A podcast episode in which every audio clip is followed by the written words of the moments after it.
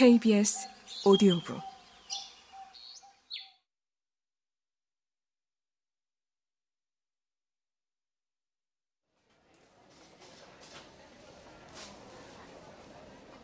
그의 말처럼 5층의 근무 환경은 그에게 안성맞춤인 것 같았다. 페니는 모테일처럼 매대 위에 올라가서 춤을 추며 꿈을 파는 자신의 모습을 잠깐 상상했다가 이내 절망감에 휩싸였다. 어이 페니, 이것 봐. 오늘 좋은 꿈이 들어왔어. 모테일은 어느새 매대에서 내려와 페니 옆에 와 있었다. 그는 푸르스름한 반투명 포장지로 쌓인 꿈을 들고 있었다. 이건 맞아. 와와 슬림랜드의 작품이야. 티베트에서의 7일 여행. 경치가 아주 끝내줄 거야. 물론 유통기한이 지난 거라 군데군데 흑백이겠지만 말이야. 슬림랜드가 만들어내는 경치는 실제보다 훨씬 멋지대. 너도 알지? 어떻게 이런 귀한 꿈이 안 팔리고 5층까지 온 거야? 페니는 의아했다. 와와 슬림랜드는 전설의 꿈 제작자로 불리는 다섯 명의 꿈 제작자 중 한 명이었기 때문이다. 그녀의 꿈은 몇 달을 기다려도 손에 넣기 힘들었다. 주문 제작으로 예약해놓고 제 시간에 자러 오지 않은 손님이 있었던 거야. 시험 기간이라나 뭐라나 밤을 꼴딱 세웠다지. 예약해놓고 가져가지 않은 꿈도 5층으로 오거든. 난 이걸 여기 숨겨뒀다 퇴근할 때 몰래 가져갈 거야. 모테일이 특유의 장난기 많은 표정을 짓더니 꿈 상자를 매대 아래쪽에 쑥 집어넣어 숨겨버렸다. 물론 달러구트님에게는 비밀이야. 난 여기 오래 다니고 싶거든. 모테일이 덧니를 드러내고 씩 웃었다. 페니, 5층에서 일하는 것도 진지하게 고려해봐. 여긴 자기가 판매한 수량만큼 인센티브도 받을 수 있거든. 페니가 솔깃해서 눈을 동그랗게 뜨자 모테일이 덧붙였다. 대신 기본급이 엄청 낮아. 페니는 이제 달러구트를 만나기 위해 1층으로 다시 내려가야 했다. 그녀는 일부러 엘리베이터를 이용하지 않고 계단으로 천천히 내려갔다. 그리고 앞으로 어떤 층에서 일해야 할지 고민하기 시작했다. 5층에서 일하려면 길 한복판에서 노래 부르는 훈련을 하든지 다시 태어나든지 갖은 방법을 동원해서 성격부터 바꿔야 할 것 같았다. 4층에서 일하려면 스피도에게 적응하는 것이 가장 큰 과제가 될 것 같았고, 3층은 가장 무난하게 즐거워 보였지만, 모그베리와 이야기할 때는 대화의 주제를 신중하게 골라야 할 것 같았다. 2층의 비고 마이어스와 일하기 위해서는 그의 시험에 통과하기에 앞서 블라우스부터 제대로 다려입고 다녀야 할 것이다. 마침 2층을 지나는 페니의 귓가에 비고 마이어스의 목소리가 들려왔다.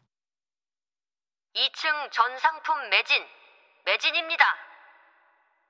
페니는 어느 층에서 일해야 할지 정하지 못한 상태로 달러구트의 사무실 앞에 도착했다. 잠시 자리 비움이 적혀 있던 종이는 이제 떼어내고 없었다. 페니가 노크하려고 보니 문이 살짝 열려 있었다. 그녀는 문틈으로 사무실 안을 살짝 들여다봤다. 달러구트는 혼자가 아니었다. 그는 1층 프런트에서 일하는 웨더 아주머니와 함께였다. 달러구트, 우린 이제 너무 늙고 지쳤어요. 30년 전처럼 싸구려 도시락 하나만 먹어도 힘이 넘치던 시절은 진작에 지났어요. 1층 프런트에 새로운 직원을 더 구해야 해요. 당신과 나 둘이서 프런트 업무를 보는 건 너무 벅찬걸요. 봐요. 오늘도 당신은 사무실에서 예약건을 처리하고 창고의 재고 상황을 살피느라 계속해서 자리를 비웠죠. 그 덕에 나는 완전히 탈진 상태예요. 웨더 아주머니가 하소연했다. 미안해요, 웨더. 하지만 프런트의 일이 얼마나 중요한지 당신도 알잖아요. 아무에게나 억지로 맡길 수는 없어요. 직원들 중에서 지원할 사람이 있는지 공고를 내볼 테니 조금만 참아줘요. 부담스러운 일이 많으니 누가 선뜻 나설지는 모르겠지만 그렇지. 2층에 비고 마이어스와 함께 일하는 건 어떻게 생각하죠? 비고 마이어스요? 웨더 아주머니가 되물었다. 경력이며 지식이며 당신에게 큰 도움이 될 거예요. 달러구트가 상냥하게 말했다. 어, 그는 제 밑에서 일하려고 하지 않을 거예요. 아예 1층의 매니저 자리를 넘겨준다면 또 모르지만요.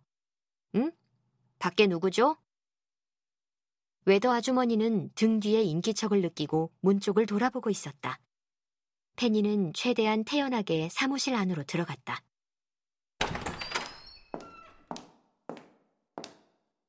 두 분의 대화를 방해하려던 건 아니었어요. 전 그저 층별 견학을 끝냈다고 말씀드리려고. 오, 그렇군. 괜찮아. 이쪽으로 와서 같이 앉게. 달러구트가 페니를 반갑게 맞이했다. 그는 부드러운 카디건을 걸치고 의자에 기대어 있었다. 자, 그래서 어느 층으로 지원하고 싶지?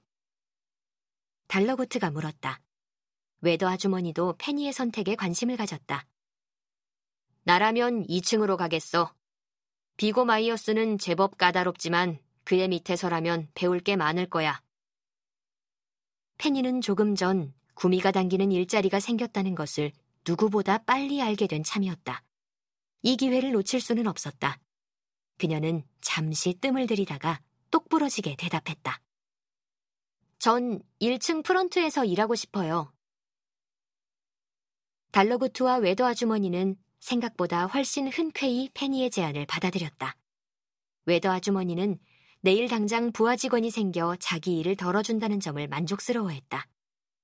그리고 달러구트는 웨더가 긴 이야기 끝에 그만두겠어요라든가 사실 다른 가게로 옮기기로 했어요라는 식의 폭탄 선언을 할까봐 불안해하던 차에 페니 덕분에 이야기가 깔끔하게 마무리되어 기쁜 것 같았다. 세 사람은 페니에게 간략하게 업무를 알려주기 위해 프런트로 나왔다. 프런트 안쪽에는 각층 상황을 알려주는 모니터가 여러 대 구비되어 있고 안내 방송을 할 수 있는 마이크가 설치되어 있었다. 한쪽에는 손님들에게 나눠줄 상품 책자들이 쌓여 있었다. 여기서 각 층의 재고가 얼마나 남았는지, 매출 현황은 어떤지, 꿈값 지불은 잘 되고 있는지 확인할 수 있어. 웨더 아주머니가 모니터에 어지러운 창 몇 개를 띄웠다. 드림페이 시스템즈 버전 4.5. 가게 운영에 필요한 모든 기능이 들어있는 통합 프로그램이야. 특히 꿈값 정산 시스템이 기가 막히게 잘 되어 있어. 이용료가 비싸지만 돈값을 한단다. 금고와 연동된 자동 정산 시스템을 이용하려면 남은 물건이 전체의 13% 미만으로 떨어지면 자동으로 알림이 페니는 급격히 집중력이 떨어졌다. 그녀는 웨더 아주머니의 얘기 중에 몇 마디만 겨우 알아듣고 있었다. 놀랍게도 옆에 멀뚱히 서 있는 달러구트도 페니와 같은 표정이었다. 너도 달러구트랑 같은 과구나. 기계 얘기라면 질색을 하지. 그럼 오늘은 간단히 눈꺼풀 저울에 대해서 알려줄게. 이제 나도 얘기를 좀 할 수 있겠구먼. 달러고트가 반색했다.